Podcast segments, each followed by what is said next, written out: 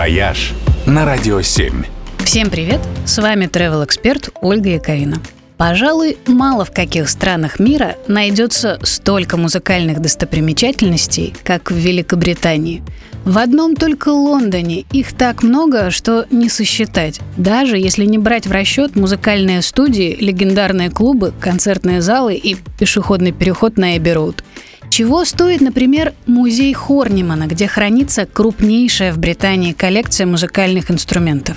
В ней более девяти с половиной тысяч экспонатов со всего мира. И все звучат. Музеи в Лондоне даже проводят дискотеки. Например, Музей естественной истории устраивает тихие вечеринки. Их участники пляшут в наушниках всю ночь напролет, прямо под знаменитым скелетом диплодока. А еще в Лондоне можно послушать самое длинное музыкальное произведение в истории человечества. Вернее, его фрагмент, потому что расчетное время звучания композиции – тысячи лет. Музыку издают 234 тибетские поющие чаши, которыми управляет компьютер. Придумал все это британский музыкант Джем Файнер, участник фолк-панк группы The Pogue. Он создал мелодию и написал для компьютера алгоритм, который проигрывает ее фрагменты таким образом, чтобы ни одна комбинация не повторялась на протяжении 10 веков. Иногда для перформанса компьютер сменяют живые музыканты, которые дают выступление.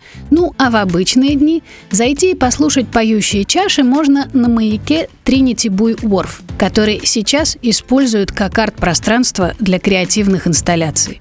Проект Longplayer, что переводится как «долгоиграющий», запустили 1 января 2000 года, а его последняя нота прозвучит 31 декабря 2999 года и смолкнет ровно в полночь, чтобы тут же запуститься сначала. Если все получится, то эта музыка действительно будет вечной.